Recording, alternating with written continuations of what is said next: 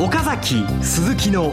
マーケットアナライズマンデー。皆さんこんにちは櫻井彩子です。岡崎鈴木のマーケットアナライズマンデーをお送りします。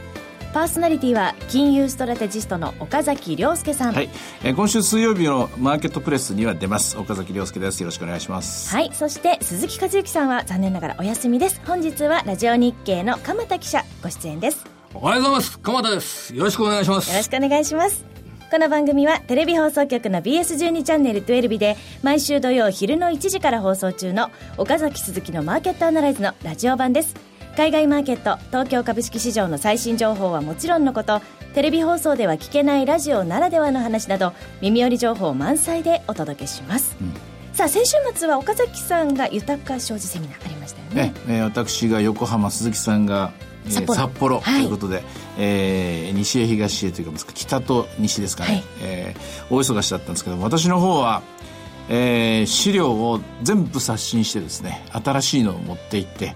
えー、おかげでまあギリギリまで前日徹夜だったんですけどね。まあ FOMC があったし、あとギリシャ問題がですねここまで、えー、追い詰められてきましたからね、うん、その分を織り込まなきゃしょうがないと、うん、こう言っちゃなんだけど今あのうだうだと日本経済とかですね、えー、あるいはあアメリカ経済とか語るよりはやっぱりまあ今今の今足元の本当に大事なところを語らなきゃいけないということでですね資料を刷新して、まあその分臨場感あったと思うんですけども自分としてはどうだったかな横浜のセミナーのに参加してかしてくださった方に聞きたいんだけど出来どうでしたかね？あのちゃんとこなれてたかあの分かりやすかったかそこちょっといまいちあの分かんないんですけどこれ来週以降はもう少し頭の中を整理して話せるんじゃないかなと思います。はい。ということで番組進めてまいります。この番組は株三六五の豊か商事の提供でお送りします。今週のストラテジーこのコーナーでは今週の展望についてお話しいただきます。一番新しい資料を作ったって先ほど言ってましたね。ええ、まずでもね、その前にさらにその資料も古くなりそうなんですけども、はいはい、3時間前にギリシャが新改革案を提示して、22日のユーロ圏の首脳会合でこれを協議するというニュースがロイターから流れています。うん、3時間前なんでですね、今日の東京マーケット、まあ、強く始まっているのはこのニュースを受けての動きだと思います。えー、これもともと25日と26日にですね、話が、EU サミットがあるんですけど、その前にこれ、ユーロ圏の財務省会合、ユーログループのですね、財務大臣の会合があるらしいんですけども、そこでですね、このユーロの新改革案が議論されるということになりそうです。これ、ここでまとまるかもしれない。市場はこれを今期待して動いているところですね。今日全場で日本の市場がこうやって株が上げてるというのは、うん、このギリシャ問題の、その新しいギリシャから、私たちはこうしますよという案が出てきて、うん、それによるギリシャ問題の解決の道筋が見えるかもしれないということの期待。これが前向きに捉えられてるという、そういうこういう状況まあ、淡い期待で中身は全然わかりませんからね。ただですね、注意しなきゃいけないのは、今日は株式市場の展開も大事なんですけども、為替市場がやっぱり、危険水域に今いるんですよね。危険水域っていうのは、えー、確か今122円の7080ぐらいですよね。おそらくドル円で言いますと。今122円70銭から70銭前後で取引されてますね。すねこれあの、ニューヨークで意外な展開だったのがですね、23円台で終わるかなと思ったら、最後の最後で一回ドスンと円高に動いて、で、そのドスンと円高に動いた水準が、今となっては先々週の、えー、黒田日銀総裁の円安牽制発言、あの時にあった122円の4号ラインっていうのが一応ここまでの元のネック、あのネックラインなんですけどね、ここに肉薄するところまで、確か22円の50銭規模までですね、一回落ちてるんですよね、ドルが。これを触るような形になると、ちょっとこの、えー、実際の株式市場が動く前に為替が動いてしまって、リスクオフがさらに進んでしまう、その可能性あると思います。ドルが円に対して売られるような状況にさらになるというようなことになると、えー、株の方に、えー、大きな影響が出てくるっていうような、そんな捉え方した方がいいと思います。うんやっぱ大型株は、この間22円の50から25円というですね、狭い安定したレンジを意識して、えー、2万円台というのを取引が続くという、こういうまあ見通しだったと思うんですけども、これがもう一度ですね、レンジが切り下がることになると、その分、見通しの修正っていうのがですね、株式市場でも起こりやすくなります。もちろんこれは大型株の話であって、小型株であるとか、えー、あるいは内需株であるとか、あるいはもっと言うと新興株にはあまり影響はないと思いますけどね。はい、で、ギリシャについて、うん、あの、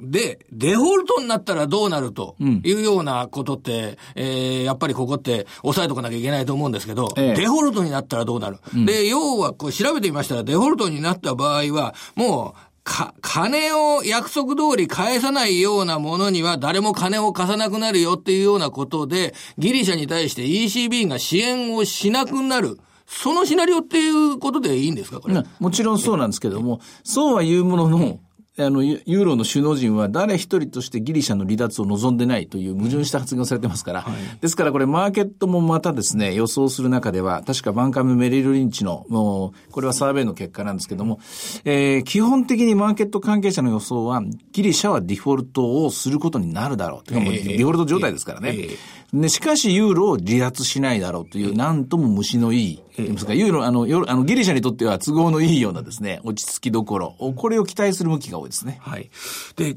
これ、こういうシナリオはありませんが、デフォルトをして、それで、えー、もしも、あの、ECB がユーロをくれないから、しょうがないからもううちで旧ドラクマを復活させるようお金がないからというようなことで、えー、ユーロからギリシャが離脱して、それで問題児がいなくなってよかったとか、そういうことにはならないわけですこういうシナリオはちょっと無理ですか、これ。心の中にそれを考えてる人は多いと思いますけどね。はい、心の中で考えている人も多いだろうし、そのまけにギリシャの内政を担当している人は、当然、ドラクマはすぐに擦れるわけじゃないですからね。臨転機、スイッチかかってないでしょうから、ひとまず借用証書か何かを作るしかないでしょうね。で、おそらく政府から、あの、え振り込まれるお金、年金であるとか、公務員給与、これは全部借用証書型になっていって、で、これを持ってったら交換できるよみたいなですね、そういう形なんじゃないですかね。それで困るのはギリシャだから、うん、あの、世界の株式市場にとってみると、別にそんなに大きく困るような状態じゃないんだな、なんていうのは、これは甘すぎますか？こういう考え方、うん、これはやっぱりまあ甘すぎるというか、直接的に誰かが不渡りになるとか、連鎖でですね、どっかがまた貸しぶりになるわけじゃないと思います。今回の場合はね。8割がまあ、2割ぐらいしか民間の資金は動いてないですからね、8割が公共のお金を使ってますから、まあ税金ですよね。ただまあ問題は、要するにその後、旧祖猫を噛むじゃないけども、追い込まれたギリシャが一体どういう手に出るのか、ロシアとくっつくのか、あるいはギリシャの真似をするって言いますかね、ギリシャが結局踏み倒し作戦でですね、成功するならば、例えば今、ふつふつと湧いてきているですね、えースペインの例の反、えー、緊縮財政派とかですね、あるいは来年、来年、再来年に控えたフランスの、えー、極、まあ、右翼型のですね、政党とか、この辺のところが力をますますつけてくる。で、ユーロなんてもうやめちまえっていうグループ、これが一気にですね、えー、あの、のろしを上げる可能性がある、はい、ここだと思いますね。そういう展開になってくると、やっぱりいろんな可能性考えながら、うん、やっぱりマーケットに対する影響っていうのはあるわけなんですね。あると思いますし、えー、で、こう言っちゃなんですけどもね、あの、量的緩和がうまくいかないかもしれないですよ。つまり、10年後、本当にスペインの債券はユーロ建てで取引されてるんですかとか、10年後、イタリアの債券、え本当にユーロ建てなんですか。つまり、今、市場はですね、量的緩和の結果、あ市場がですね、あの、イタリア債券を買う、スペイン債券を買う、ポルトガル債券を買うという形で、えー、長期の金利が下がってるんだけども、ドイツはいいけれどもな、10年後、イタリアの債券は、あまたリラになってるかもしれないからやめとくべというですね、考え方が広がると量的緩和、これは水泡に帰しますよね。はい。そうなると、いろんな変数っていうんでしょうかね。うん、これからの方向を見る上では、あの、いろいろ人生っていうのは左に行った時にまた右に行った、左に行ったっていう枝分かれがあるじゃないですか。うん、その枝分かれれの状況によっては、えー、マーケットに対しての波乱っていうのは十分ある、十分大いにあると思いますね。で、この時に一番大きな鍵握ってるのが、やっぱり為替の動きじゃないかなと思います。特にまあ我々の一番重要なあ日本のマーケットに関して言うと、今一通りの動き、私が何やかやと細かいこと言いましたけども、最終的にやっぱりリスクはオフされてるんだというシグナルというメッセージがマーケットを発すとするならば、はい、これはやはり円高方向に行くと思います。うん、で、えその、その動き、その風向きを見ながらおそらく日本の大型株の方は、まだ買えないんだな、やっぱり少しポジションを減らすかということで売り物勝ちになってくる。順番的にはこんな感じだと思いますね。はい。もう一つ、えー、FOMC の話ありました。うん、これもやっぱり聞いてる方に伝えてください。あのー、これ簡単に言うと、FOMC の結果の年末の金利を FOMC のメンバーどのぐらいの水準予想してるかっていうと、大体0.5から0.75の間ぐらいが年末の金利ということで、FF 金利のレートということで予想している。それで、来年2016年の末は、これ中心見ると、大体1.5%ぐらいというような、うん、そんな構図を見てている。じゃあ、アメリカの FLA と今年末は0.5%ぐらい、うん、来年末は1.5%、じゃあ来年1年間で1%上がるんですね、というような、まあ、経済状況によりますけどね。その見通しと株価が割安か割高かというような議論についてはいかがですかね。これあの、基本的にはイエレンさんの、まあ、今回、イエレンさんの FOMC の出した結論は、えー、前回よりも若干ですけども緩和気味になってるっていうことが一つ。数字見るとね、一個一個が少し切り下がってるところがありますよね。はいはいはい、ですので、えー、まあ、緩和気味になってる。これが最初のメッセージ。ああ、よかったと受け止めたところ。二つ目は記者会見の中で出てきましたけども、えこれはっきりとイエレン議長が、え今回まあ、利上げを9月か12月かわからないけど、した後も緩和的なスタンスを続けますよ。つまり、経済成長 CPI の水準に比べて、えー、金利が低い、政策金利が低い、えー、CPI が2%を超えてきても、せあの、普通だったらまあ、えー、遅れちゃいけない。金利が、あもあの、ま、あの、マイナスはひどすぎちゃいけないということで上げてくるんだけども、それでも、まあ、金利差1.5とかですね、まあ0.5とか、あの、FF ですけどね、この辺止めて、止めておきますよ。これが一つ目のメッセージと、もう一個は、その来年、今おっしゃった、鎌田さんおっしゃった1.5に、まあ、えー、予想値は出てるけども、その上げ方は、えー、今までみたいに、その半でついたみたいな 0.25×4 とかね、うん、そういうマンネリっぽいことをやりませんよと。で、ここがまあポイントだと。この3点だと思いますね。はい。で、もう一つ、日銀について、え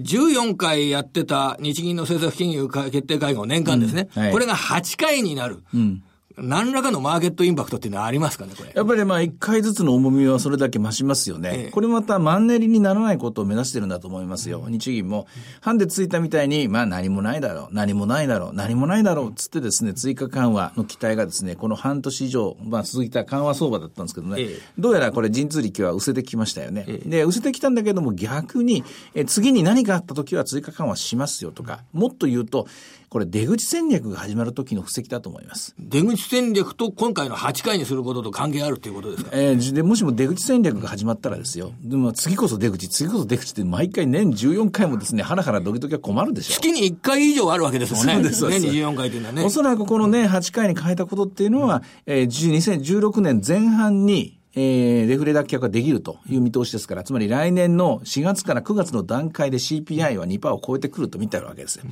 ということは、それを見届けた翌年17年、増税のタイミングで増税も速やかに通るということ、これがまあ実施されるのを見届けて、出口戦略を実施する。その際にですよ。その際に、一回、えー、まあ、なんかやったとして、なんかちっちゃいことやったとして、毎回毎回ね、14回もハラハラドキドキそのために株が例えば売られて、例えば円が買われてっていうのになったら、これはまあ、たまったもんじゃないだろうと。で、それのインパクトを抑える意味があると思いますね。面白いですね。今度ね、これは去年だっかな、今年の初めですかっけ。今年からですよね。あの ECB は毎月でしたよね。ECB は12回金融政策決定会合をやってたのを、今年から8回にしたじゃないですか。みんな8回全部8回に揃う。アメリカ、ヨーロッパ、日本。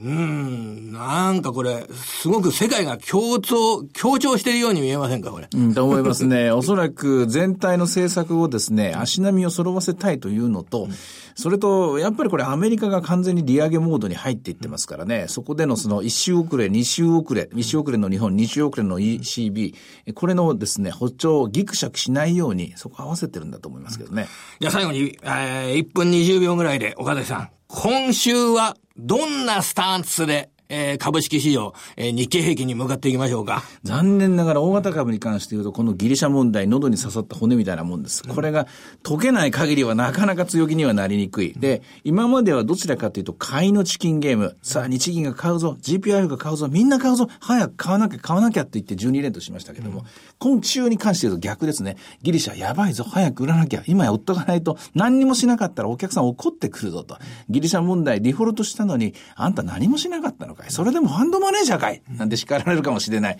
そういう悪夢がよぎるところですから、どうしてもこの問題が決着するまでは、売り物が先行しがちな、そういう習慣になると思いますから。だから株365とか、こういう指数ものを扱う方に関して言うと、戻り売りのスタンスが基本でしょうね。リスクをしっかり、見据え、見据え、見据えた、えー、ポートフォリオの管理といったものが必要になる、ね、中心になると思いますね。はい。はい。では、前場の指標で他に見ておくものありますか？えっ、と、まず、ボラティリティが、これがまたね、不思議なことにすごくおとなしく、17.73という水準で、えー、これは決してギリシャ問題というのが暴発するということは恐れてないようです。えー、株三六の方、5の方は今言いました通り2万トンで336円か342円やりというところで、えー、今日は高値は、えー、362円までですね。で、安値は、えー、朝方つけた2万トンで169円。こういう小動きの展開です。はい、ということでいろいろ展望していただきました。今週末には土曜昼の1時から BS12 チャンネル12で放送している岡崎鈴木のマーケットアナライズもぜひご覧ください。